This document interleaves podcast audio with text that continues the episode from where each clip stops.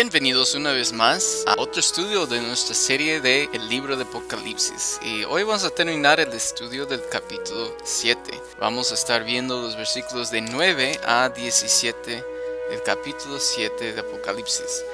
Hoy el tema es la multitud que nadie podía contar vamos a leer acerca de esa multitud. Apocalipsis 7, 9 dice así, después de esto miré y he aquí una gran multitud la cual nadie podía contar de todas naciones y tribus y pueblos y lenguas, que estaban delante del trono y en la presencia del Cordero vestidos en ropas blancas y con palmas en las manos. Y clamaban a gran voz diciendo, La salvación pertenece a nuestro Dios que está sentado en el trono y al Cordero. Y todos los ángeles estaban en pie alrededor del trono y de los ancianos y de los cuatro seres vivientes, y se postraron sobre sus rostros delante del trono y adoraron a Dios diciendo, Amén la bendición y la gloria y la sabiduría y la acción de gracias y la honra y el poder y la fortaleza sean a nuestro Dios por los siglos de los siglos. Amén. Entonces uno de los ancianos habló diciéndome, estos que están vestidos de ropas blancas, ¿quiénes son y de dónde han venido? Yo le dije, Señor, tú lo sabes.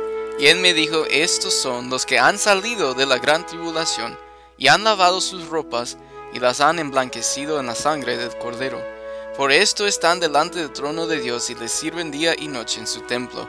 Y el que está sentado sobre el trono extenderá su tabernáculo sobre ellos.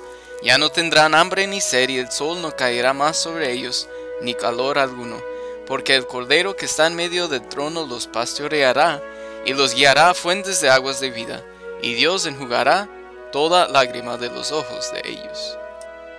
Muy bien, a medida que avanzamos en el libro de Apocalipsis, nos encontramos en medio de un pasaje entre paréntesis. Capítulo 7 se inserta en la narrativa para permitirnos observar la gracia de Dios en acción durante el tiempo más horrible que jamás haya conocido esta tierra. Ahora en nuestro último estudio vimos al Señor redimir a 144 mil hombres judíos. Estos hombres fueron enviados al mundo entero para predicar el Evangelio del reino a todas las naciones. En este pasaje veremos ahora los frutos de su predicación de los 144 mil, ya que una gran multitud es llevada a la fe en Jesucristo y liberada de la gran tribulación. Consuela mi corazón saber que el rapto de la iglesia no significa el fin de la salvación de las personas. El Señor tiene la intención de redimir a una multitud que ningún hombre podría contar durante los años oscuros del período de la tribulación. Este pasaje revela el corazón de nuestro gran Dios. Está en su corazón y en su plan salvar a los pecadores y Él hará precisamente eso. La Biblia es clara que Jesucristo vino a este mundo con el propósito primordial de salvar a los pecadores de sus pecados. Primera de Timoteo 1:15 dice, palabra fiel y digna de ser recibida por todos, que Cristo Jesús vino al mundo para salvar a los pecadores, de los cuales yo soy el primero. También está claro que Dios tiene la intención de salvar a toda persona que se vuelve a Jesús por fe. Dice, todo lo que el Padre me da vendrá a mí, y al que a mí viene no le echo fuera. Juan 6:37. También tenemos la promesa de 2 de Pedro 3:9 que dice el Señor no retarda su promesa según algunos la tienen por tardanza, sino que es paciente para con nosotros, no queriendo que ninguno perezca, sino que todos procedan al arrepentimiento. Este es el deseo del corazón de Dios y se puede ver en los versículos que tenemos ante nosotros hoy. En estos versículos vamos a aprender acerca de una gran multitud de santos redimidos y vamos a vislumbrar la gloria cuando la cortina del cielo se abre un poco. Entonces tomemos esos versículos y consideremos el tema de hoy, la multitud que nadie podía contar. Quiero compartir algunos datos sobre este precioso grupo de santos que se presentan aquí. Hablando de su número, Juan se les describe como una multitud que nadie podía contar. Son un grupo de personas tan vasto que Juan no hace ningún intento por declarar su número. En el día de Pentecostés se salvaron 3.000 almas, según Hechos 2.41. Luego en otra ocasión, Hechos 4.4, 5.000 fueron salvos. En el Antiguo Testamento hay ejemplos de multitudes grandes que se arrepintieron y creyeron en Dios. Por ejemplo, una cantidad estimada de un millón de personas se salvaron en Nínive cuando toda la ciudad se arrepintió y se volvió a Dios. Jonás 3, 5 a 10. Pero aquí en nuestro texto habla de una multitud ya tan grande que ni siquiera puede ser contada. Dios salvará una multitud que se multiplicará por millones. Su procedencia es interesante, dice que provienen de todas las naciones, las personas de esta multitud, todas las naciones, tribus, pueblos y lenguas. Aquí hay una multitud que no conoce distinciones raciales, económicas, sociales o nacionales. El Evangelio se ha predicado en todo el mundo sin tener preferencia a ningún grupo de personas, y una gran multitud se salva con cada nación e idioma representado. Hay que notar que el Evangelio de la Gracia es un mensaje que se aplica a todas las personas en todas partes del mundo. Los hombres de hoy en día tienen sus prejuicios. Muchos juzgan a las personas por muchas razones, por el color de su piel, por su origen étnico, por cómo fueron criados, por su nivel económico. Tal precio son tontos e ignorantes. Dios no tiene tales prejuicios y nos da el ejemplo. Él no practica acepción de personas, Él salvará a cualquier alma que venga a Él por fe. Me gustaría recordarnos que el mensaje del Evangelio tampoco es un mensaje exclusivamente de la iglesia o las iglesias bautistas. Y el punto es que debemos estar contentos que el Evangelio sea predicado y proclamado en el mundo, aunque no sea por una iglesia o persona exactamente como nosotros. El mismo apóstol Pablo, él puso ese ejemplo en Filipenses 1, 15 y 18 dice, algunos a la verdad prediquen a Cristo por envidia y contienda, pero otros de buena voluntad. No obstante, de todas maneras, o por pretexto o por verdad, Cristo es anunciado, y en esto me gozo y me gozaré aún. Ahora algunas personas interpretan esta multitud como la iglesia que ya fue liberada del tiempo de la gran tribulación por el rapto, y ahora obviamente ya está en el cielo. Otros creen que esta gran multitud aquí representa otro grupo de personas salvas ya durante el tiempo de la tribulación, que luego son martirizadas y van a la presencia de Dios. En versículo 14 dice que estos son los que han salido de la gran tribulación. Entonces se puede interpretar como han salido como antes fueron sacados, como la iglesia, antes de la gran tribulación, o es un grupo de que, que fueron salvos durante el tiempo de la gran tribulación y ahora han salido pues por, por a, través de la muerte, fueron martirizados. Entonces esa segunda interpretación que fueron salvos durante el tiempo de la gran tribulación y luego son martirizados es la que vamos a seguir con este estudio. Que la gran multitud son personas que creen en Cristo durante la tribulación y luego de morir se encuentran en el cielo. Vamos a ver algunas características de esta multitud. En primer lugar, son justos, dice que están vestidos de ropas blancas. Esta siempre es una figura de justicia en la Biblia. Son personas salvas por gracia y han sido justificadas. Esa es la promesa de Dios para todos los que por fe se acercan a Jesucristo. Isaías 1.18 dijo, Venid luego, dice Jehová, y estemos a cuenta. Si vuestros pecados fueran como la grana, como la nieve serán emblanquecidos. Si fueron rojos como el carmesí, vendrán a ser como blanca lana. La sangre de Jesús es capaz de reconciliarnos con Dios y siempre ha sido así. Cuando Jesús murió, el muro de separación que había sido erigido por el pecado fue derribado para siempre. Ahora podemos reconciliarnos con Dios. Además de ser justos, son victoriosos. Dice que tienen palmas en sus manos. Las palmas son un símbolo de la victoria. La multitud alzaba ramas de palmera y las colocaba en el camino cuando Jesús entró en Jerusalén hace dos mil años. Juan 12:13. Estos santos están celebrando ahora la gran victoria que les fue dada sobre el pecado, Satanás y el poder del anticristo. Han vencido y disfrutan de la victoria que se les ha dado. Ahora en versículo 10 vemos su clamor. Dice que clamaban a gran voz diciendo, la salvación pertenece a nuestro Dios que está sentado en el trono y al Cordero. Estos santos ahora alzan sus voces en un himno de alabanza a su Redentor por su redención. Saben que están en el cielo por una razón y solo por una razón. Están allí por esa razón es la gracia de Dios a través de la sangre derramada del Señor Jesucristo y lo alaban por su gracia. Si alguna vez hubo una razón para la alabanza, es la gracia de Dios y el sacrificio de Jesús por nuestros pecados. Eso nos debe animar a alabar y adorar a Dios. Su salvación es la única razón de alabanza que todos nosotros los santos compartimos. Nuestras circunstancias pueden cambiar, podemos caminar con dificultad en esta vida, pero si somos salvos nuestros nombres están escritos en el cielo y siempre estarán ahí.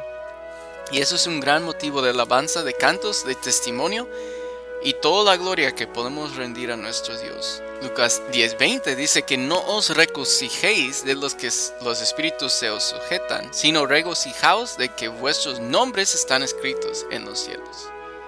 Ahora la salvación de esta multitud. Vemos la descripción cuando uno de los ancianos se acerca a Juan y le pregunta sobre la identidad de esta gran multitud y Juan dice, yo no sé quiénes son.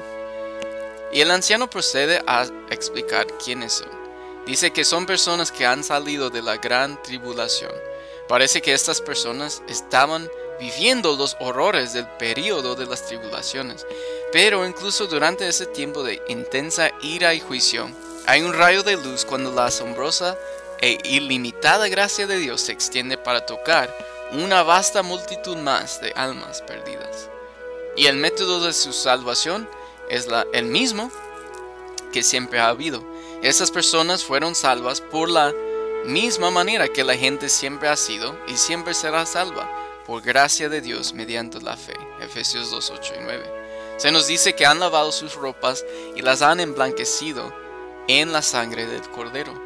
Esta simple declaración revela una verdad profunda. Solo Dios puede salvar. Ahora vemos esto a través de toda la Biblia. Dios ha demostrado que siempre es por sangre que la gente se puede ser salva y perdonada. Así fueron cubiertos Adán y Eva en el huerto, Abel con su sacrificio, Abraham y su carnero, Israel y los sacrificios del tabernáculo del templo. En el Antiguo Testamento, cuando derramaban la sangre de un animal inocente para expiar sus pecados, los creyentes del Antiguo Testamento tenían la vista hacia el día en que Dios enviaría el sacrificio perfecto, su Hijo, que quitaría para siempre el pecado del mundo. Los santos del antiguo se salvaron por fe al esperar lo que Cristo iba a hacer en el Calvario. Cuando Jesús fue a la cruz, Él logró lo que miles de animales sacrificados nunca podían lograr, solo podían figurar. Cuando Jesús murió, obtuvo la salvación eterna para todos los que crean en Él. Aquellos de nosotros en este lado de la cruz somos salvos a mirar hacia atrás a lo que Cristo ya ha hecho en la cruz. Y al darnos cuenta de que su muerte, sepultura y resurrección son todo lo que se necesita para nuestra salvación. Cuando confiamos en Él por fe, somos salvos eternamente. Romanos 10, 9 y 10 enseña eso. Y ahora vemos que incluso en medio de la gran tribulación, las almas serán salvadas por la simple predicación de un simple evangelio. Nunca ha cambiado. Una vez más es el mismo evangelio, 1 de Corintios 15, 3 y 4, porque primeramente os he enseñado lo que asimismo recibí, que Cristo murió por nuestros pecados conforme a las escrituras, y que fue sepultado y que resucitó al tercer día conforme a las escrituras. Ahora, ¿qué es el destino de esta multitud? ¿A dónde van? En primer lugar, están destinados en una presencia celestial. Se nos dice en versículo 15 que está en casa en el cielo, ya en la presencia de Dios Todopoderoso. Sus días de sufrimiento y dolor han terminado ya, y han llegado a la gloria. Ya no están separados del Señor por la distancia, el pecado o el tiempo. Están en casa ya con Él y están allí para quedarse. Debido a que han sido redimidos y limpiados, se les permite estar en la presencia de Dios. Eso era algo que no se permitía en los tiempos bíblicos incluso. Porque dice que esta multitud viene de todas las naciones, no solo son judíos. Ahora en el tiempo aún de Cristo, en el templo de los judíos, ahí en Jerusalén, había un lugar llamado el patio de los gentiles. Este era el patio exterior del templo y los que no eran judíos no podían entrar ya más profundamente al santuario del templo, solo quedaban en ese patio al afuera del santuario. Para un gentil, es decir, no judío, entrar al santuario del templo, eso era castigo de pena de muerte. Ahora cuando Jesús murió, el velo del templo se rasgó por la mitad, Mateo 27, 51. Eso significaba el hecho de que ahora todos los hombres tenemos el mismo acceso a Dios, no importando nuestra nación. Dios es accesible no solo para los judíos, pero todos los demás, los gentiles también. Los gentiles redimidos son llevados a la misma presencia de Dios. Ahora, aquí vemos que están en paz, están en la presencia de Dios. Dice versículo 14 que salieron de la gran tribulación. Lo más probable es que estas personas están en el cielo porque fueron martirizadas por su fe en Cristo y por negar al anticristo como su rey y como su Dios. Es posible que estos preciosos santos sean la misma multitud que vimos orando debajo del altar en Apocalipsis 6, 9 a 11. Ahora sus oraciones son contestadas, están en casa y el juicio de Dios ya está cayendo sobre la tierra. Lo peor que Satanás podía hacerles a estas personas era matarlas y resultó ser lo mejor que les había pasado, porque ahora abandonaron el dolor y la tristeza de un mundo en juicio y ya están transportados a un mundo con Dios en el cielo, un lugar de seguridad y gozo por la eternidad con Él. Y tienen una profesión celestial, tienen trabajo. Dice la Biblia que les sirven a Dios día y noche en su templo.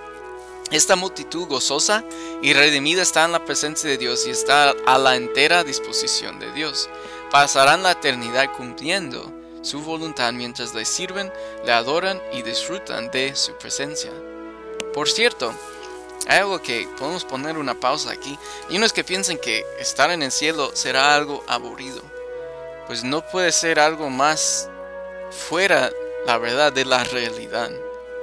El cielo va a ser, no va a ser nada aburrido, vamos a tener servicio a Dios, adoración a Dios. Y unos piensan, bueno, a mí no me gusta cantar en el coro celestial, ¿cómo lo voy a, cómo lo a hacer? Hay que entender que el cielo, ya estando en la presencia de Dios, va a ser lo mejor, lo mejor de lo mejor. Es decir, si quieres imaginarlo, piensa en los 10 momentos quizás más bonitos, más memorables de toda su vida, cuando ha sentido más amor, más gozo, más felicidad. Y ahora suma todos esos momentos y multiplícalos por mil, porque allá no va a haber pecado ya, toda la presencia de muerte, de dolor, ya no va a estar. Va a ser como mucho, mucho más allá de lo que podemos imaginar, de bonito, de santo y de agradable. Y no nos vamos a aburrir no tienen que preocuparse. No nos volveremos locos allí pensando qué hacemos. estaremos ocupados sirviendo siempre al Señor. Y aquí tampoco hay lugar para cruzarnos los brazos y sentarnos a no hacer nada. Tenemos que seguir sirviendo a Dios. Llegará el momento siempre que hay tiempos de cambio en el ministerio o que se necesita sangre nueva en algunos ministerios, pero nunca llegará un momento de este lado de la muerte en que podemos sentarnos y ya renunciar todo. Mientras Él nos tiene aquí, tiene un trabajo para nosotros. Hay que acercarnos a Él y buscar lo que Él quiere mientras estamos aquí. Porque ya en el cielo sí va a haber servicio. Pero aquí hay que hacer todo lo que podemos antes de irnos. Y estos santos también, por último, están destinados a las provisiones celestiales, es decir, Dios ya provee por ellos por todas sus necesidades. Dice la Biblia aquí que han sido salvos, pero habían sufrido con los demás en la tierra. El hecho de que se fueron con el Señor no significa que estuvieron protegidos antes de morir de los horrores de aquellos días de tribulación. De hecho, su fe en Jesucristo más probable fue la razón que sus vidas fueran quitadas. Y sabemos que el anticristo lo va a hacer muy difícil para los que sigan creyendo en Cristo en la tribulación o los que son salvos en ese tiempo. Vemos personas martirizadas a lo largo de los años de la tribulación. Y en versículo 16 se nos cuentan varias cosas sobre su pasado y sobre lo que ellos pueden anticipar en el cielo. En primer lugar, allí dice, ya no tendrán hambre. ¿Recuerdan las hambrunas de las que hablamos en Apocalipsis 5 y 6? Se nos dice que el anticristo requerirá que las personas usen una marca en sus frentes o manos derechas antes de que puedan comprar o vender. Apocalipsis 13, vamos a ver más sobre eso más adelante. Debido a su fe rechazarán la marca y pasarán hambre. La Biblia también nos dice que al rechazar la marca será una sentencia de muerte para ellos. Pero ahora dice que en el cielo el cordero los alimentará. Ya no habrá más hambre en la gloria. Estarán en casa y estarán bien cuidados. También dice que no tendrán más sed. Se nos dice que las aguas de la tierra se convertirán en sangre y no serán aptas para beber durante ciertos tiempos de la tribulación. Apocalipsis 8, siguiente capítulo. Como resultado, la gente de la tierra tendrá mucha sed. Pero en el cielo el Cordero los conduce a las fuentes de agua viva. Allá estarán satisfechos. Y dice que no sufrirán más. Habla del sol y su calor. Eh, la tribulación será un periodo de intenso sufrimiento físico y los santos redimidos de Dios no serán inmunes a los efectos de los juicios de Dios sobre la naturaleza. En Apocalipsis 16, de nuevo que vamos a ver más adelante, la intensidad del sol aumentará considerablemente causando a los hombres deshidratados un gran dolor y sufrimiento. Literalmente dice que se masticarán la lengua en su dolor y agonía. Pero ya en el cielo, estos santos ya no sufrirán todos esos problemas. Y también dice que no llorarán más. Imagínense todo lo que han visto y sufrido debido a su fe. Sus corazones se han roto, sus ojos llenos de lágrimas, incluso cuando dieron todo por Jesucristo. Pero dice aquí que Dios enjugará toda lágrima de los ojos de ellos. Él los consolará y les dará descanso, paz y bendición. Y por cierto, estas bendiciones son para todos los creyentes. Vamos a ver eso más adelante en Apocalipsis 21 y 22, los últimos dos capítulos. Ahora, gracias por seguir con nuestro estudio. Ya próximo estudio vamos a estar abriendo el capítulo 8 y el séptimo sello.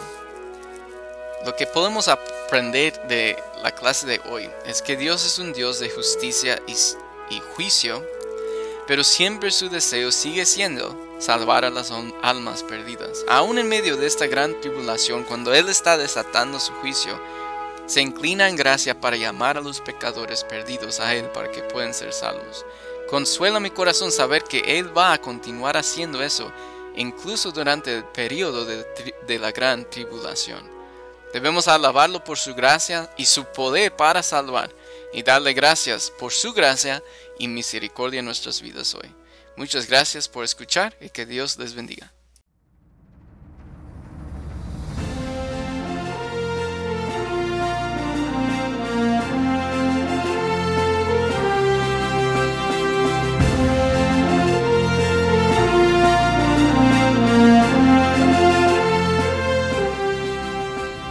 Gracias una vez más por escuchar este estudio. Es un gran privilegio estar de nuevo presentando esta serie tan importante, esperando que les sea de bendición y edificación. Con el favor de Dios, estaremos subiendo un nuevo episodio cada semana. Que Dios les bendiga y hasta pronto.